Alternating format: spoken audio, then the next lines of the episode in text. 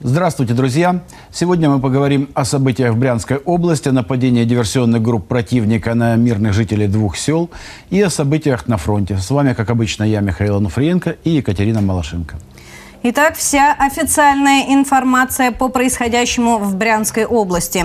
Губернатор сообщил, что на территорию Климовского района проникла группа украинских диверсантов. Они обстреляли автомобиль. В результате этого обстрела один человек погиб и ранен оказался ребенок. Он в больнице.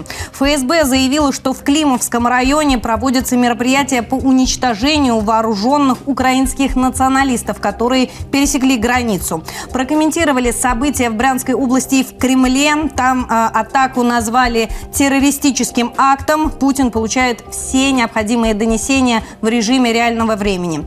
Кроме того, под обстрелом Украины оказалось и село Тёткино в Курской области. Там один человек погиб, еще один пострадал.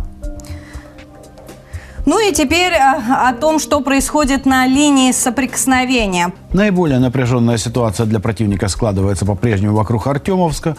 После того, как оркестранты сумели освободить Ягодно, они продвинулись на юг к Берховскому водохранилищу. Им не помешала и взорванная противником дамба.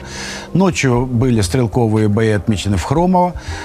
Это единственная дорога, напомню, которая идет из Часова Яра сегодня в Артемовск. И это практически после того, как началась распутица весенняя, единственный пункт, путь снабжения остатков группировки противника. Ну, появляется очень разнообразная информация, в том числе из Киева, где заявляют то о том, что не готовы отвести войска, решения будут приниматься на местах, то рисуют карты о том, как будут окружены и уничтожены остатки группировки ВСУ в этом городе.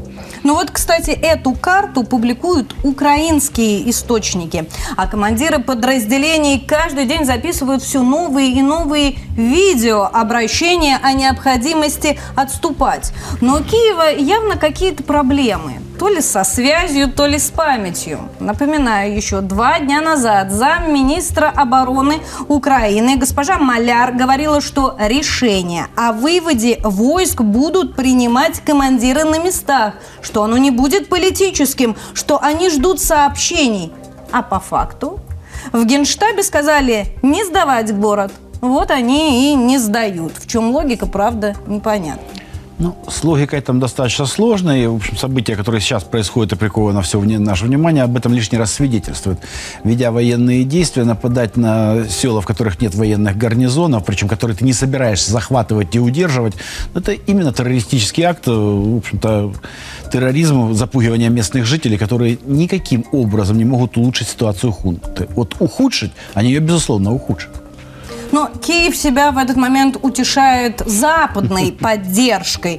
А, куда бы им пойти? То ли на Крым, то ли на Приднестровье. Какой приказ дадут? Туда и пойдут.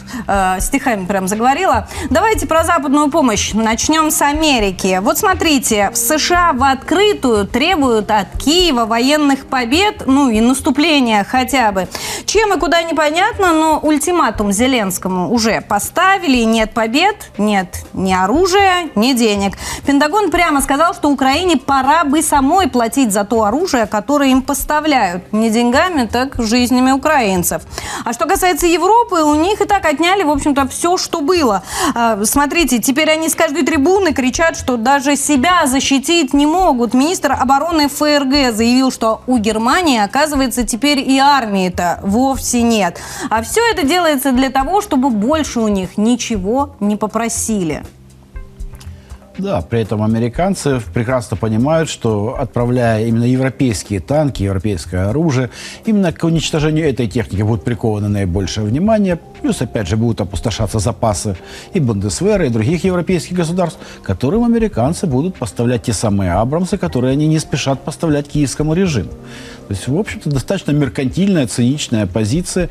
И сейчас речь идет о том, что, и об этом пишет иностранная пресса, причем вся массово, о том, что сегодня невозможно поставить даже два танковых батальона, это шестьдесят две машины. Речь идет где-то о пятидесяти семи из тех сотен и сотен, которые были обещаны, на которые готовились въезжать в Крым.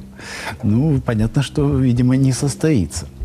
О чем все это говорит? О том, что под большим вопросом теперь весеннее наступление ВСУ. Киев, конечно, о нем грезил и продолжает мечтать. Весна-то уже началась, а наступления никакого нет. На Западном фронте, как говорится, без перемен. Пока Путин не сделал заявление по поводу брянских событий. Безусловно, мы будем следить за дальнейшим развитием событий и держать вас в курсе в новостях триста шестьдесят.